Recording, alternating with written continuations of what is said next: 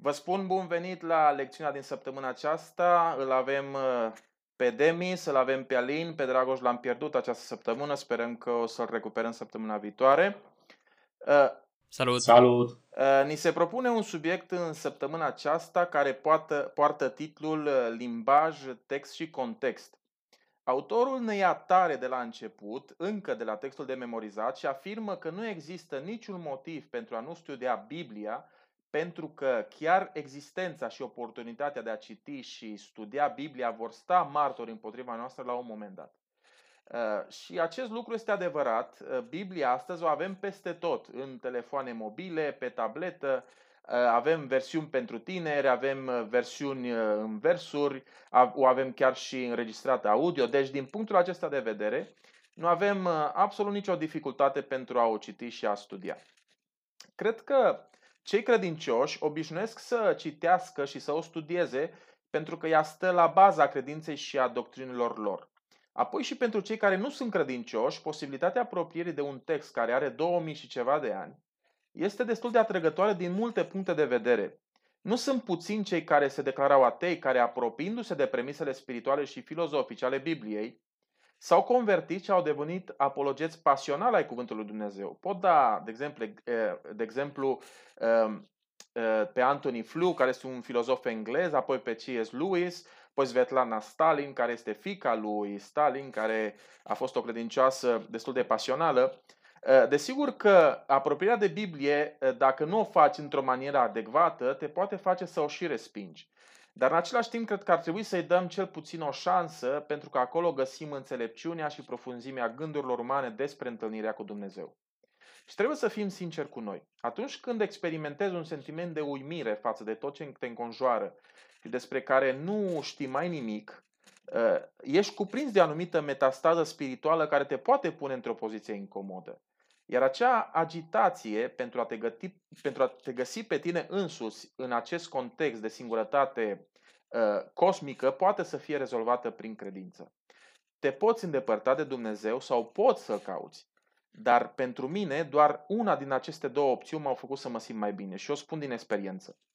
Așa că eu cred că Biblia poate să ne ajute să-L găsim pe Dumnezeu. Nu pentru că am descoperit eu cu metode obiective lucrul acesta, ci pentru că Biblia spune lucrul acesta. Orice material care vine în ajutorul meu cu această finalitate, îl consider ca fiind adevărat și demn de încredere.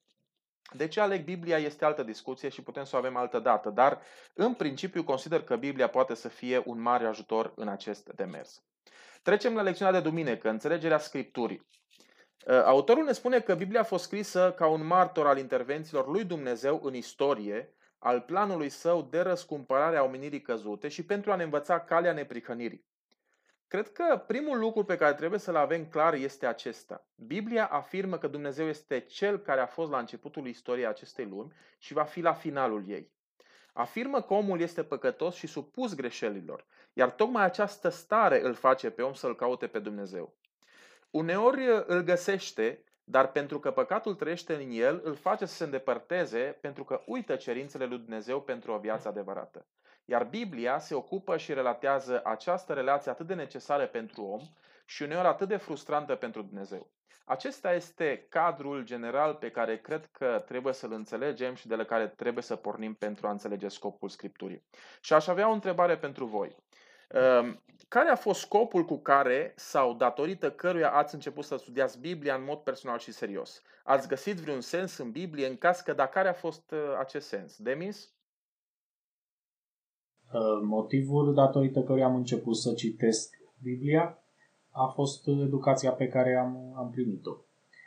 Văzând adulții uh, discutând la biserică despre textul biblic, am crescut cu ideea că un aspect al faptului de a deveni adult înseamnă, printre altele, a înțelege sau a cunoaște acel text. Și nu credeam că e ceva foarte complicat. Credeam că pur și simplu trebuie să ai răbdare, să citești tot și acolo este scris tot ceea ce adulții considerau ca fiind adevăr. Bineînțeles că am înțeles foarte repede că nu este așa simplu. că de la conținutul explicit al textului la interpretarea acestuia este o cale, o cale lungă. Iar în ceea ce privește sensul, Biblia nu mi-a descoperit un sens anume, ci tocmai faptul că în viață nu, nu cred că e nevoie neapărat de un sens anume foarte bine stabilit și, și determinat, ci mai degrabă de o atitudine flexibilă care să îți permită să fii în stare să-ți revizuiești permanent uh, convingerile. De, uh, cred că o astfel de atitudine, de o astfel de atitudine, uh, avea nevoie de, de exemplu, un saducheu ca să accepte posibilitatea învierii. Sau un evreu ca să accepte mesajul lui Pavel. Sau mai târziu un catolic ca să accepte mesajul protestant. Și mai târziu un protestant ca să accepte mesajul advent și așa mai departe. Adică toată istoria aceasta nu mă învață că există vreo doctrină, vreo, vreo explicație a vieții sau, sau a sensului ei în care ar fi crezut și la care ar fi ținut oamenii de la Adam până la William Miller, la care trebuie să țin neapărat și eu cu dinții, ci din potrivă, trebuie să îmi asum responsabilitatea căutării acestui sens de către mine uh, însuși, în contextul în care, în care trăiesc, și fără să fiu neapărat uh, determinat de convingerile lor, pe care le pot cunoaște din text, adică acestor personaje istorice care, pe care mi le prezintă uh, textul, um, ci mai degrabă să mă las inspirat de atitudinea, atitudinea lor.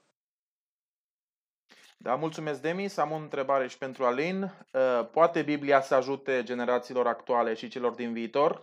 Eu cred că Biblia are o importanță enormă pentru noi, tocmai pentru că este istoria noastră. Nu cred că are aceeași relevanță pentru un chinez, de exemplu, și nici nu are de unde. Dumnezeu în Biblie îi alege pe evrei acum vreo 3000 de ani și a lăsat restul omenirii în ceață pentru cea mai mare parte a istoriei, dacă ar fi să luăm Biblia ca fiind singurul cuvânt adevărat al lui Dumnezeu. Cred mai degrabă că Dumnezeu e drept și pentru că El e drept, cred că s-a descoperit fiecărui om cumva. Fiecare religie care există în lume și care a existat e o expresie sau o căutare a aceluiași Dumnezeu care a fost găsit de oameni în termeni diferiți și cu idei diferite în locuri și momente diferite. Mi se pare că ar fi mult prea arogant să luăm religia noastră ca fiind singura religie adevărată, știi, religia adevărată cu A mare, cu literă mare și celelalte ca fiind neadevărate. Religia proprie nu e mai adevărată în sine, dar are o importanță enormă tocmai pentru că e a noastră pentru că în ea s-au stabilit uh, premisele de la care am plecat uh, ca să înțeleg lumea. Și în înțelegerea mea personală pornesc de la acel punct. Biblia e importantă pentru că am crescut citind-o și învățând din ea și e, uh, inevitabil condiționează cum înțeleg lumea. Uneori spre bine, alteori nu chiar așa spre bine. Asta e ceva care e foarte personal și e unicat de la o persoană la alta și nu pot să cer al cuiva să dea exact aceeași importanță lucrurilor care pentru acea persoană nu sunt la fel de fundamentale în înțelegere. Nu este istoria lor. Religiile mereu vor fi prezente în viața oamenilor, într-o formă sau alta. Religiile se nasc, cresc, religiile se schimbă și unele eventual mor. De, de moment, Adventismul e religia pe care o avem noi. Și acesta pornește de la Biblie. E, și la fel ca orice altă generație din istorie, noi suntem responsabili să îi dăm o formă nouă religiei pe care am primit-o, pentru ca să fie relevantă pentru noi în generația noastră, e, și să o reformăm cu schimbările de care avem nevoie, pentru ca eventual să o putem transmite copiilor noștri într-o formă care să le fie și lor de folos la rândul lor. Da, mulțumesc, Alin. Demis, cred că și tu vrei să spui ceva aici. Eu nu aș vrea să sun așa tipic, Dar pentru mine Biblia chiar este una dintre cele mai fascinante cărți, cel puțin dintre cele pe care eu am ajuns să le citesc până în momentul de față. Poți să, poți să te apropii de Biblie din multe puncte de vedere, pornind de la multe premize. Putem să discutăm, putem să fim critici, să avem păreri diferite despre aceste premize sau despre concluziile la care ajungem unii și alții, dar cred că cu toții suntem de acord că vorbim despre un text de o valoare incalculabilă. Și pentru generațiile viitoare va fi o carte relevantă. Pentru că, așa cum spunea și Alin, este, este istoria noastră ca civilizație, ca valori, ca, ca frământări existențiale. Este o, o parte fundamentală a ceea ce, ce suntem, ca și civilizație, cultură europeană și creștină, fie că din punct de vedere individual putem fi sau nu religioși.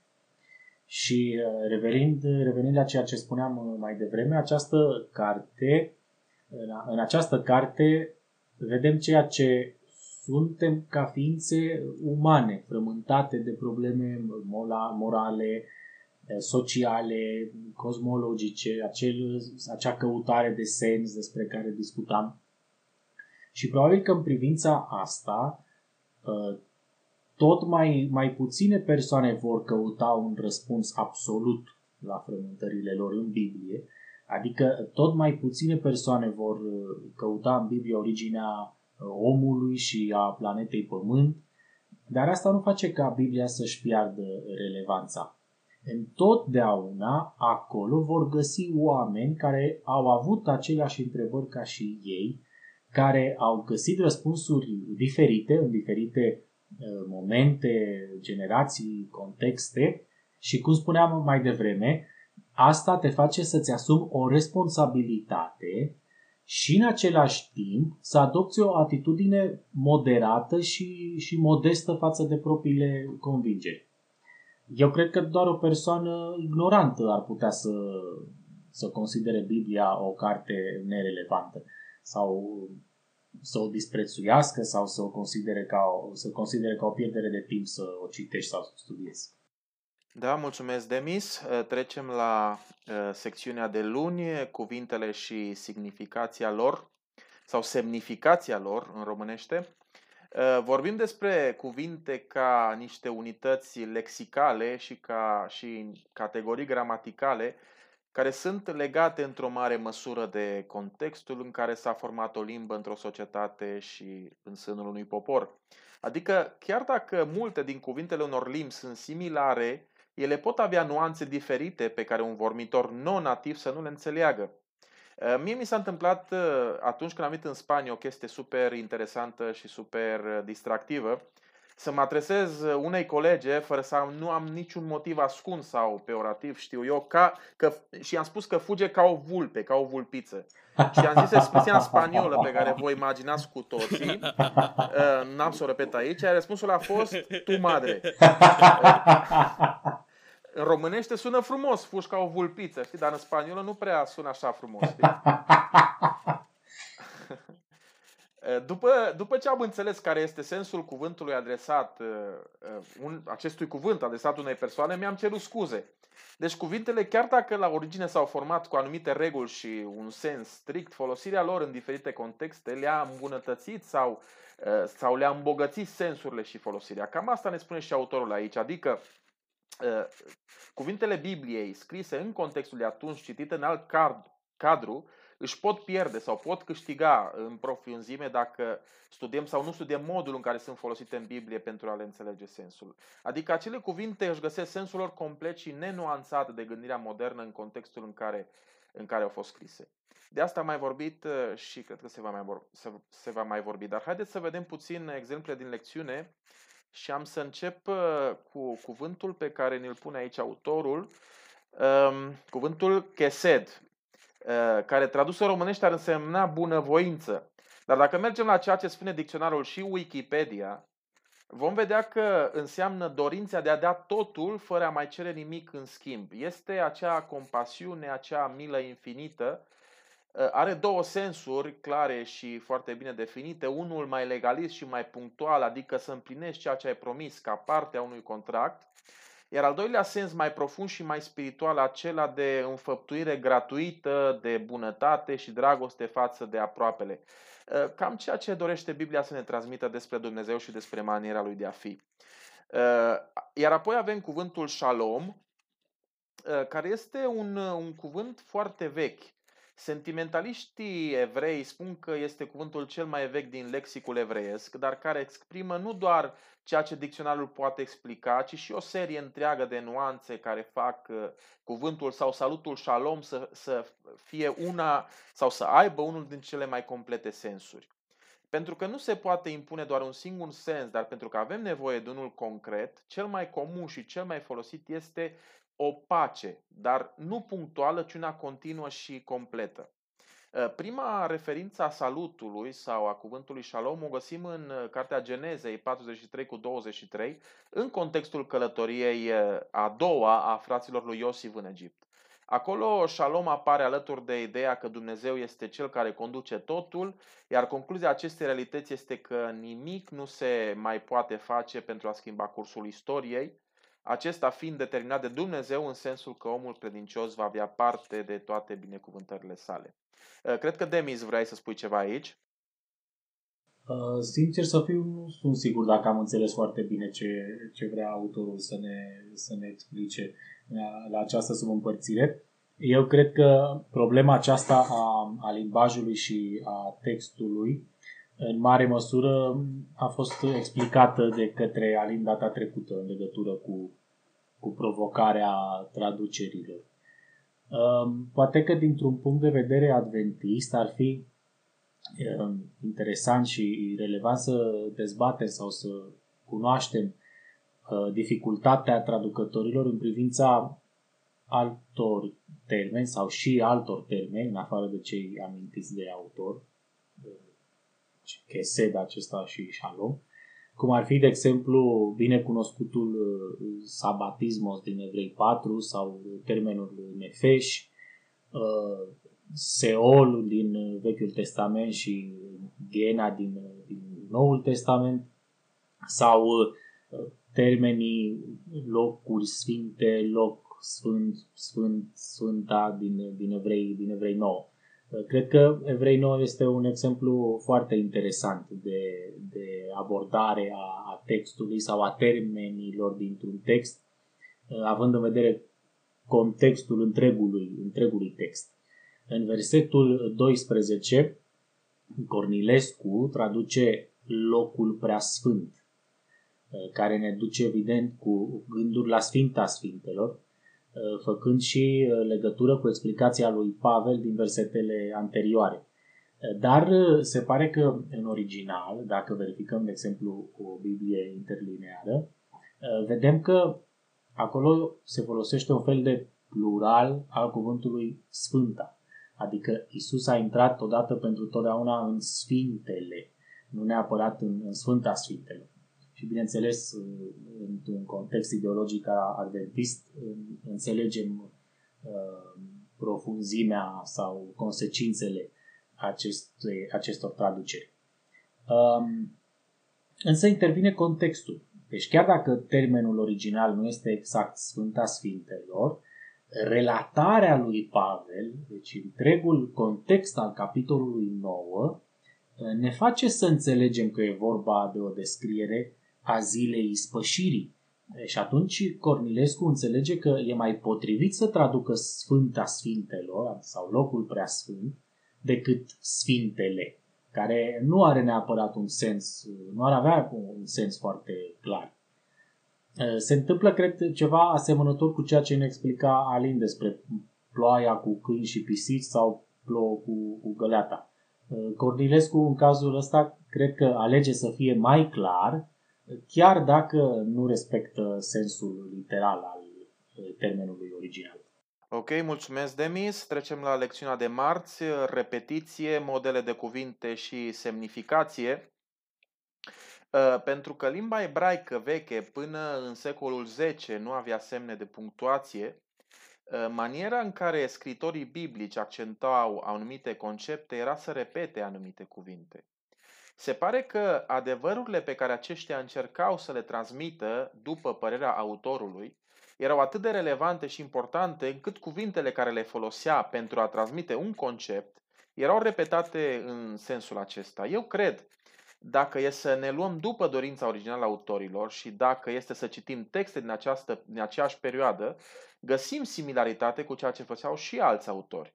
Adică nu știința lingvistică a apărut uh, mult mai târziu, iar conceptele pentru uh, a putea fi descrise și asimilate aveau nevoie de acea regulă prin care se repeta cuvântul de mai multe ori. Adică era un fel de ritual lingvistic prin care conceptele erau transmise. Dacă am luat de exemplu manuscrisele de la Marea Moartă și am reușit să le citim, ne vom da seama că atunci nu existau atâtea resurse lingvistice câte avem acum pentru a defini un concept. Pe lângă asta, ă, cuvintelor li se dădea o anumită valoare magică sau ritualică chiar. Iar astăzi o explicăm în termeni psihologici, scritura fiind considerată ca fiind o a doua memorie a ființei umane, aceasta dezvoltându-se împreună cu psihicul uman și trecerea de la concepte basice la alte mai complexe. Azi folosim cuvinte sinonime, cuvinte antonime, cuvinte omonime, ne dăm seama de nuanțe și cum și când trebuie să folosim un cuvânt, dar atunci totul era mult mai brut, iar limbajul mult mai rigid. Pentru asta, cum am mai spus, este important să cunoaștem contextul, să înțelegem ce a dorit autorul să spună și să vedem ce ne poate revela acel text nouă astăzi. Apoi mai vreau să mai spun ceva. O ramură a hermeneuticii se ocupă de sensul cuvintelor din textul biblic în teologia modernă. Adică noi am putea să redescoperim sau să redefinim acele concepte basice pentru mintea modernă, dar fără să pierdem din vedere intenția originală a autorului biblic. Asta înseamnă că chiar dacă limbajul în care a fost scrisă Biblia este unul, am putea să spunem așa, inadecvat pentru mintea, pentru mintea omului secolului 21, ă, mesajul din spatele acelor cuvinte poate să fie descoperit printr-o critică reală, dar și pozitivă în sensul că recunoaște posibilitatea de actualizare a mesajului original, fără a-l demitologiza în sens destructiv și deconstructivist. Adică demitologizarea se poate face într-o manieră pozitivă, descifrând mitul și nu eliminându-l. Și am pus aici mitul în ghilimele. Adică este eliminată doar o anumită conceptualizare mitică pentru a putea defini cu acuratețe semnificația mitului. Uh, eu aici folosesc termenul mit ca sinonim al conceptului de adevăr și ca un concept care se dezvoltă odată cu revelația adevărului, care se face de o manieră parțială și paulatină, mitul fiind ceea ce este în spatele a ceea ce noi nu am descoperit în totalitate și Dumnezeu uh, până la urmă ne va descoperi. Aș vrea să spun că, pe de-o parte, mi se pare că există uneori o tendință de a idealiza sau uneori chiar de a fetișiza evreii din vechime uh, să nu pierdem din vedere că era un popor destul de primitiv. În multe dintre secolele în care știm despre ei, era un popor foarte puțin cultivat, cu un vocabular limitat și de multe ori cu niște concepții foarte limitate. Și când vorbim despre Dumnezeu. De exemplu, noi îl concepem azi pe Dumnezeu ca fiind atotputernic, deci atot puternic, capabil de absolut tot, omniprezent, adică prezent peste tot întotdeauna, omniștient, deci știe absolut tot, etern, adică există în afara timpului și doar intervine în timp acolo unde dorește, dar el nu experimentează timpul ca ceva ce se întâmplă uh, secundă cu secundă, trecând de la viitor înspre, de la trecut înspre viitor, uh, așa cum îl trăim noi, ci el experimentează timpul ca ceva ce se întâmplă în același timp și trecutul și prezentul și viitorul le vede în același timp. Toate ideile astea vin, vin în, în ultima instanță de la Plato, nu din Vechiul Testament. Apoi sunt incorporate de, de creștinism, pe lângă Vechiul Testament, dar nu, nu vin de la evrei. În Biblie, în Vechiul Testament, avem un Dumnezeu care are un popor preferat, un Dumnezeu care locuiește în templul la Ierusalim, care se răzgândește, îi pare rău de chestii după ce le face, Este convins de Moise de două ori să nu-i omoare pe toți cum avea de gând și așa mai departe. Mai ales la faze din astea uh, în care Moise îl convinge să nu-i omoare pe toți, în momentele alea, uh, sincer, au un mare potențial comic pe care unii nu-l văd pentru că sunt orbiți de idealul acela divin pe care l-am primit de la greci. E, pentru cine a văzut uh, The Office, Dumnezeu e prezentat uneori uh, foarte similar cu Michael Scott. Adică îi se bagă în cap o idee nebunească și secretara lui, care are capul pe umeri, îl convinge să nu facă vreo prostie, apelând mai ales la orgoliul lui și nevoia lui de a fi adora, adorat și idolatrizat din, de cei din jur, care, până la urmă, nevoile astea nu sunt decât o expresie a lipsei lui de siguranță în sine însuși. Uh, și exact așa este arătat Dumnezeu acolo. Dacă ne, gândiți-vă dacă ne întâlnim cu o persoană umană care ne spune că a decis uh, să omoare pe cineva apropiat din gelozie, dar până la urmă nu o mai face pentru ca să nu râdă de el niște necunoscuți. Probabil că nu am avea cea mai bună impresie despre persoana aia și chiar am recomandat ca să vadă să meargă un psiholog. E, și știu ce să spuneți, că erau alte vremuri, alt context, alte timpuri. Și exact asta e ideea, erau alte timpuri. În, în fine, deci, uneori scriitorul evreu era un om al timpului lui și avea o idee foarte limitată pe care o transmite în scris. Dădea și el ce avea mai bun. Nu putea altceva. Nu cred că e bine să ne lăsăm condiționați la modul cel mai absolut de asta. Desigur, unii o să spună și că, indiferent cum o vedem și cum ni se pare, totuși ce scrie în Exod s-a întâmplat așa și Dumnezeu e așa, nu ai ce să-i faci. O să... Cred că merită să explic mai pe creștinește ce înțeleg că a spus Raul chiar înaintea mea acum. Deci, ce scrie în Exod nu s-a întâmplat așa cum e scris. E un mit. E o istorie, o poveste pe care evreii au povestit-o unii altora din generație în generație pentru a transmite cele mai importante adevăruri. Dacă vrei să știi ce s-a întâmplat cu adevărat în istorie, te duci la bibliotecă și cauți o carte de istorie. Exodul dădea un uh, sens și o identitate poporului Israel. Ăsta era scopul cărții. Nu să-ți povestească ce s-a întâmplat cu lux de detalii și de abănunte. Un mit este un adevăr neistoric adică un adevăr ce nu are nimic de a face cu ce se întâmplă în istorie. La fel cum 2 plus 2 sunt 4 e un adevăr neistoric, care nu-l găsești undeva în istorie. Probabil e undeva un sâmbure de adevăr de la care a pornit mitul. Dar detaliile s-au adăugat pe parcurs pentru că a fost povestit mitul de la unul la altul și se întâmplă exact fenomenul telefonului fără fir, timp de secole, până când cineva decide să scrie ce i s-a povestit și începând de acolo deja se stabilizează cât de cât istoria și rămâne cât de cât aceeași.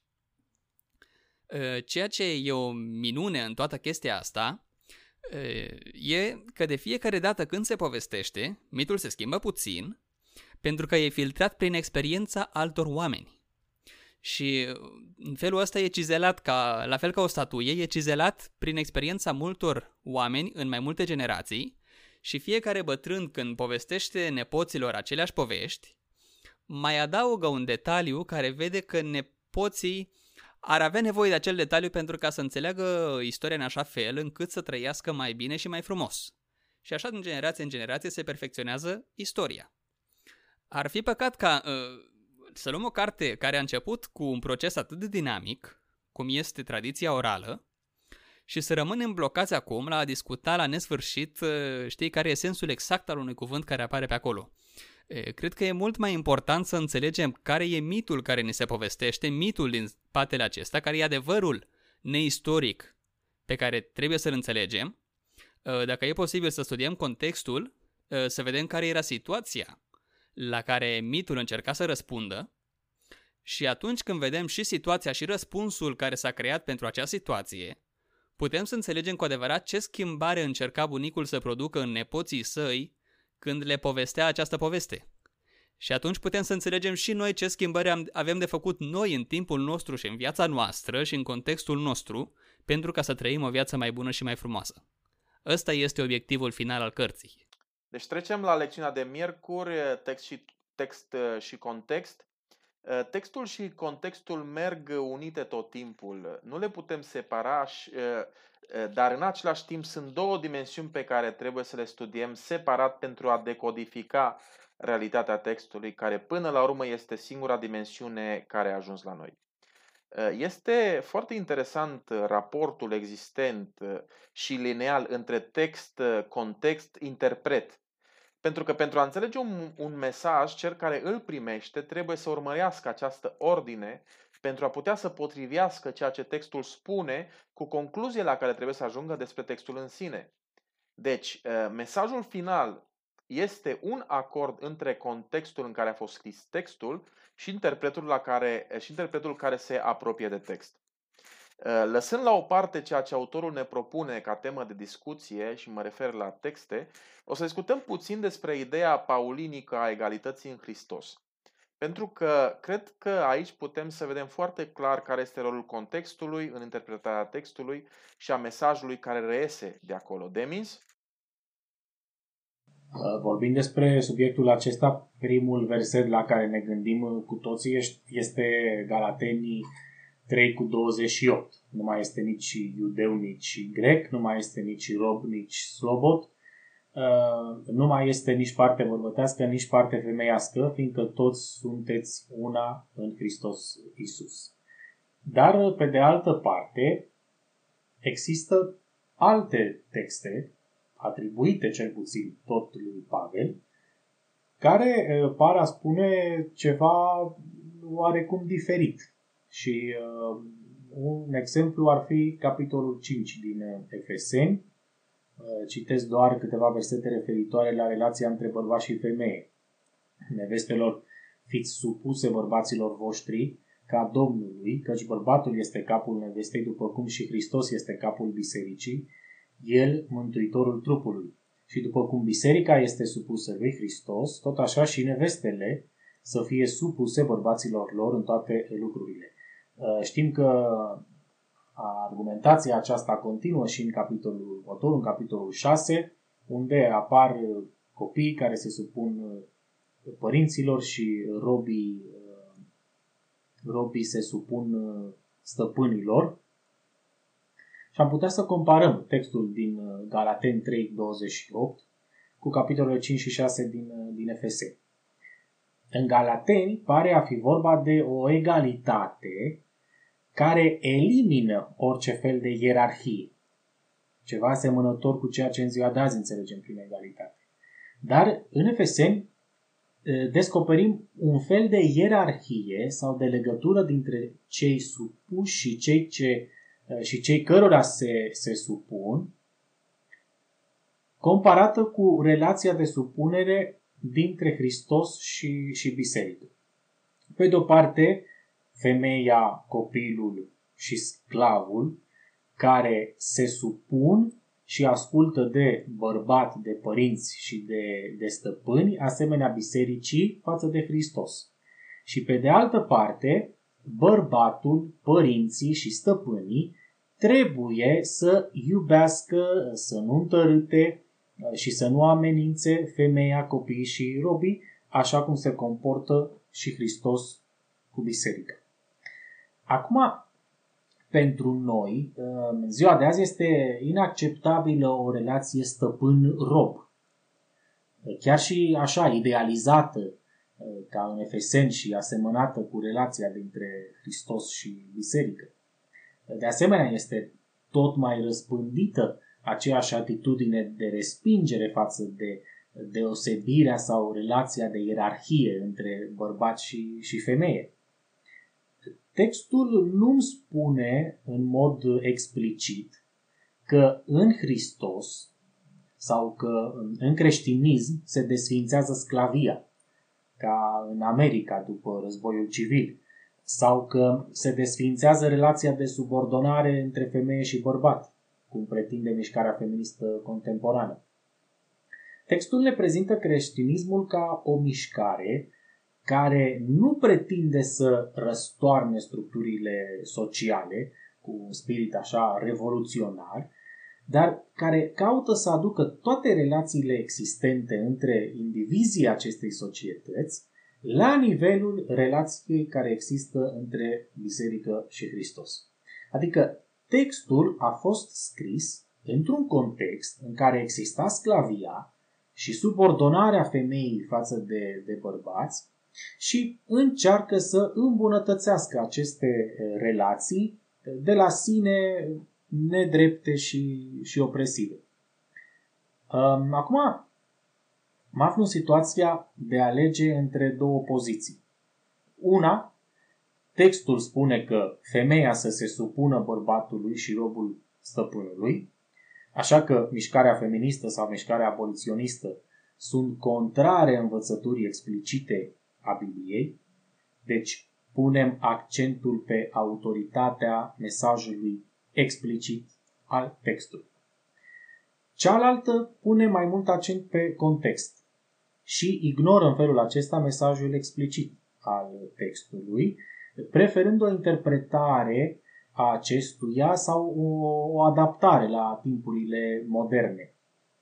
Adică textul îmi spune în mod explicit că femeia și robul trebuie să se supună lui Hristos, pornind de la existența, existența acestei situații în societatea respectivă, dar nu îmi spune că această situație este ideală sau că răsturnarea acestei situații ar fi ceva neapărat negativ. Dacă feminismul sau aboliționismul sunt mișcări pozitive sau negative, este o decizie pe care trebuie să o iau eu. Biblia nu îmi răspunde la această întrebare.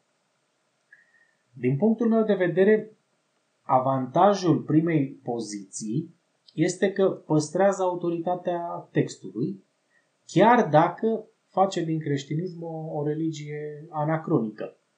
Iar a doua poziție poate să facă textul mai accesibil, mai, mai relevant, mai ușor de, de împăcat cu lumea noastră și cu frământările noastre, dar în mod indirect renunță de fapt la autoritatea textului ca un absolut și uh, pune pe seama contextului cultural și istoric diferite aspecte ale textului fără un criteriu foarte, foarte clar. Ceea ce duce de fapt la relativizarea uh, textului și îl, îl lipsește de orice, orice autoritate până la urmă. Da, uh, aș dori să aduc și eu puțină lumină aici referitor la textul din Efeseni, capitolul 5, text care este folosit uh, atât de cei care doresc să își surclaseze soțiile, cât și cei care spun că Biblia este macistă, nu știu dacă există cuvântul ăsta în românește, sau are o doctrină antifeminină.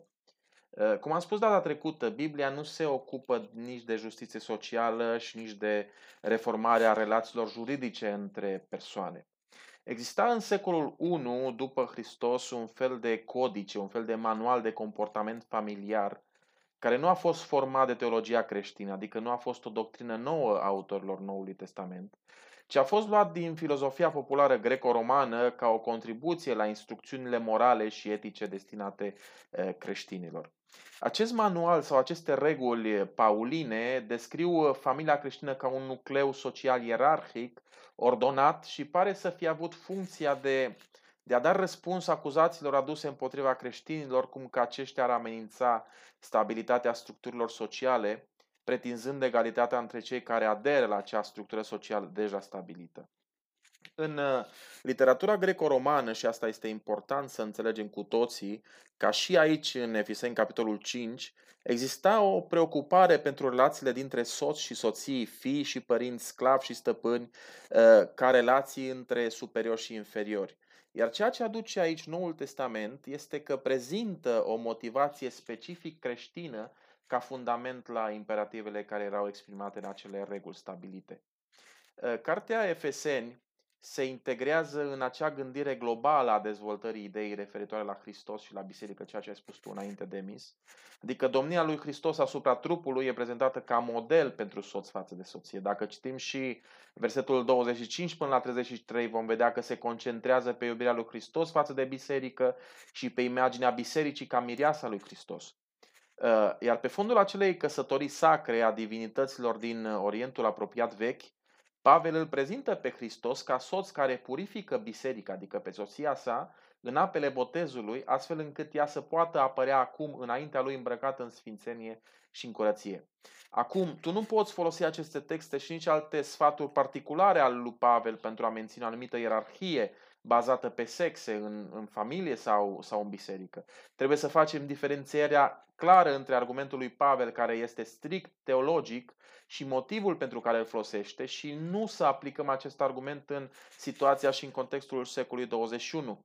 Pe versetul, versetele 31 la 32 și vreau să le aplic ținând cont de toată teologia paulină. Și spune aici, versetul 31 și 32, de aceea va lăsa omul pe tatăl său și pe mama sa și se va lipi de nevastă sa și cei doi vor fi un singur trup. Este trimiterea la Geneza Uh, din partea uh, a lui Pavel. Apoi taina aceasta este mare, vorbesc despre Hristos și despre biserică. Iar în aceste două versete se afirmă că misterele proiectului Dumnezeu care stau ascunse în interiorul Scripturii vor fi arătate celor aleși de Dumnezeu, iar semnificația reală a Scripturii nu trebuie căutată în cadrul ei original, ci în timpul actual sau la sfârșitul timpului. Iar pentru Pavel, semnificația reală a misterului care zace ascuns în Geneza 2 cu 24, de unde a luat el textul acela, este uniunea lui Hristos cu biserica sa. Ceea ce după regulile stabilite social din vremea lui Pavel este modelul pentru uniunea într-un singur trup între soț și soții. Cred că orice altă interpretare care surclasează ierarhic femeia în biserică este împotriva firii și este o interpretare anacronică.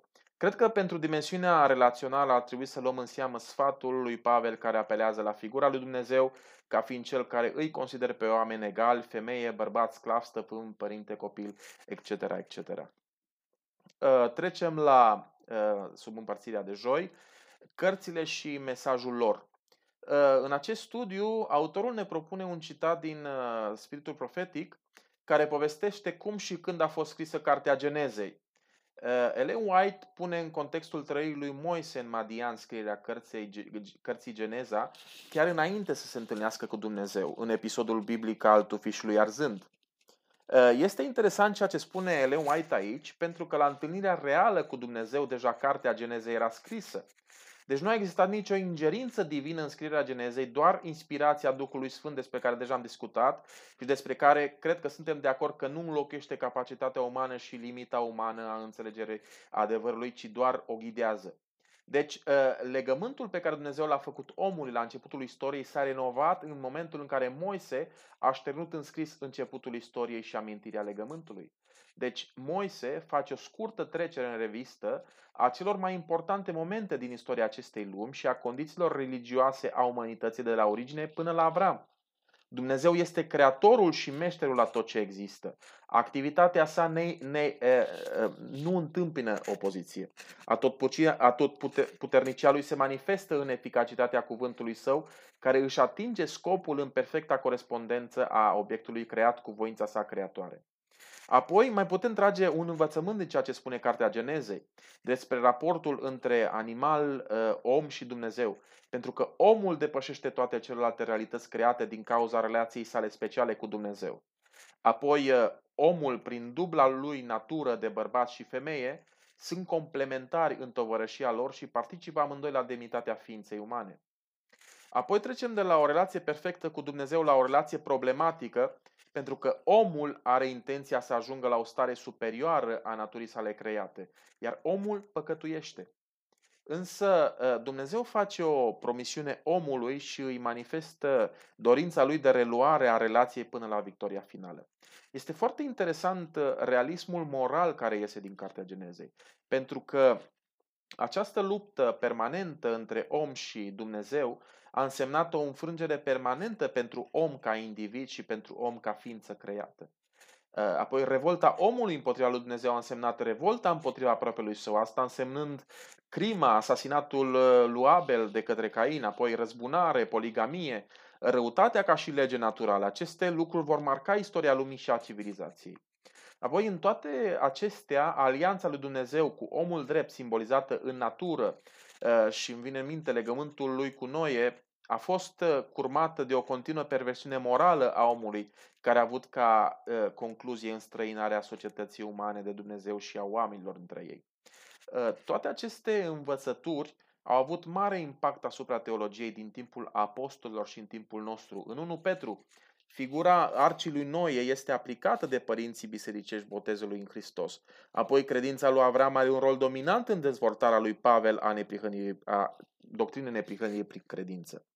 Simbolistica figurului Melchisedec în doctrina sa asupra preoției lui Hristos este dezvoltată de autorul cărții evrei. Toate acestea ca și alte figuri și fragmente din Geneza au fost însușite la rândul lor de către părinții bisericii primare pentru a pune în lumină de plinătatea și natura revelației care are loc în doctrina Noului Testament. Fiecare carte a Bibliei are un mesaj pentru fiecare dimensiune sau ambient spiritual. În dimensiunea Pentateuhului, Geneza servește ca introducere în istoria Israelului, așa că descrie originea sau începutul istoriei mântuirii manifestată în alegerea lui Israel.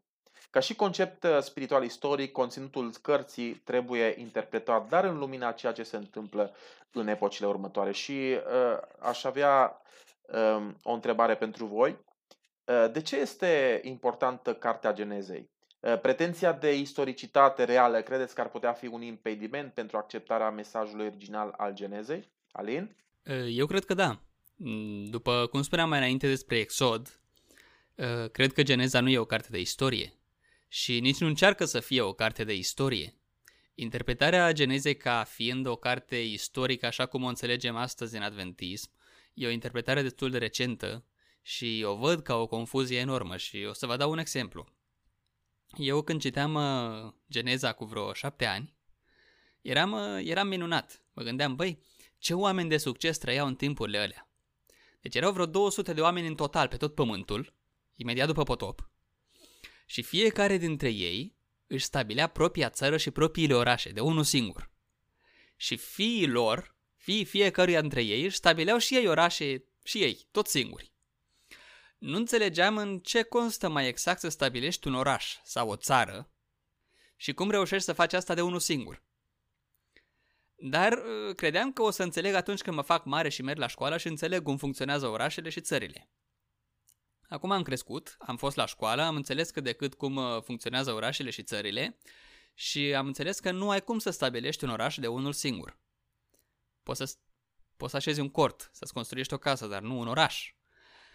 Uh, și am citit ceva interesant, este o carte a lui Isaac Asimov, Introducere la, la Vechiul Testament, în care fiecare dintre chestiile alea care sunt menționate pe acolo, care nu prea știam eu ce sunt, mai ales prin genealogii, care treceam peste ele, îți explică un pic ce e fiecare chestie. Și rezultă că numele alea din genealogii pe care, na, ca toată lumea nu am, aveam habar ce cu ele, toate sunt triburi și popoare care locuiau prin Orientul Mijlociu pe, pe vremuri. Deci, Geneza, dacă ar fi să facem un text asemănător cu nume mai recente, ar suna cam așa. Atenție mare! Anglia a născut pe America, Australia și India. India a născut pe Pakistan. Anglia și Germania s-au certat și Anglia, alături de copiii ei și de vecinul ei Franța, s-au bătut cu Germania și cu prietena lui Italia. În fine, cred că prindeți ideea. Deci, e un fel de redare simplificată de la ceea ce a fost al doilea război mondial. Nu e o carte de istorie despre al doilea război mondial, și nu e, nu e o istorie precisă în detalii. Și cel mai important care trebuie să-l înțelegem este că nu ai cum să mergi în trecut să dai mâna cu domnul Franța sau cu domnul Anglia. Sunt uh, personificări a unor popoare. Cam așa se întâmplă și în acele genealogii de prin Geneza și, atenție, e foarte curioasă chestia, când uh, atunci când persoanele alea din genealogii sunt uh, familie, Popoarele acelea în istoria reală din arheologie sunt destul de apropiate. Au limbi din aceeași familie și seamănă între ele, pentru că popoarele seamănă între ele mai mult sau mai puțin și sunt familie, la fel cum, de exemplu, Spania și Portugalia acum sunt mai apropiate și mai asemănătoare decât Spania și România, iar la rândul lor Spania și România sunt mult mai apropiate decât Spania și Mongolia, de exemplu. Deci popoarele au grade de rudenii care rămân totuși scrise în Geneza în forma asta de genealogii ca și cum ar fi persoane. Deci nu se descrie acolo o realitate istorică, dar nu e nicio minciună sau o ficțiune totală. Există ceva acolo care, mai ales pentru evreii din acel timp, era important pentru ca ei să știe cine sunt și de unde vin. Și, în fine, în afară de chestiile astea, asta e doar un exemplu, cele mai discutate lucruri acum din Geneza, evident, sunt creațiunea și potopul și poate turnul lui Babel, care atunci când sunt luate literal și mai ales luate literal și puse în timpuri recente de acum mai puțin de 10.000 de ani, intră în conflict cu jumătate dintre științe și din istorie. Dar despre asta o să discutăm următoarele două săptămâni, așa că lăsăm pentru săptămâna viitoare toată discuția Da. asta. Ok, Demis, ai uh, uh, acest privilegiu să termini uh, lecțiunea din săptămâna aceasta. O ultimă părere? Ce, câtă responsabilitate. Uh, Da. Mie, mie mi se pare că, că Geneza este, este o carte fantastică, extraordinară. Uh, poate că dacă ar trebui să aleg una dintre cărțile Bibliei, cu Geneza și aș rămâne. Da, și eu. În, în primul rând, cu Geneza am, am crescut. Uh, Erau, să zicem așa, poveștile cu care bunica mă adormea și uh, cunoșteam această carte destul de bine înainte să știu să, să citesc singur. În al doilea rând, dintr-un punct de vedere mai, mai estetic, să spunem așa, uh, mi se pare o, o carte pur și simplu foarte frumoasă, foarte ușor de, de citit uh, și de înțeles. Poate singura carte din Biblie cu care nu te plictisești la un moment dat, care nu devine greoaie, cum sunt uh, altele cu lungi liste de uh, legi, genealogii, simboluri profetice greu de interpretat și așa mai departe. Și nu în ultimul rând, uh, mi se pare foarte interesant contrastul între Geneza și restul Torei, celelalte patru cărți din Tora. Dacă începând cu Exod, uh, Tora se concentrează pe legământul cu Israel, Geneza este, am putea spune, cartea neamurilor sau uh, a omenirii în sensul cel mai universal al, al cuvântului.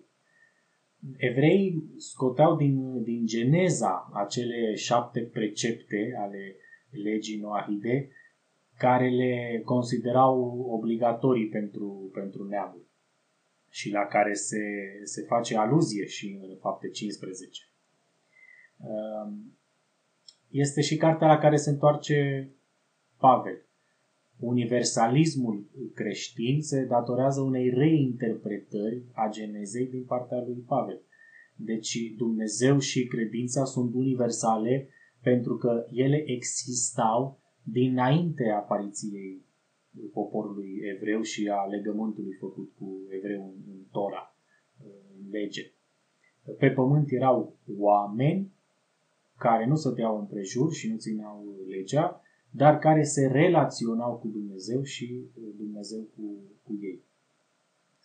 Acum, dacă Geneza conține un adevăr literal sau este o carte care poate fi comparată cu literatura mitologică a oricărei alte civilizații, este un subiect despre care, așa cum spunea și Alin, vom vorbi mai amănunțit următoarele două studii.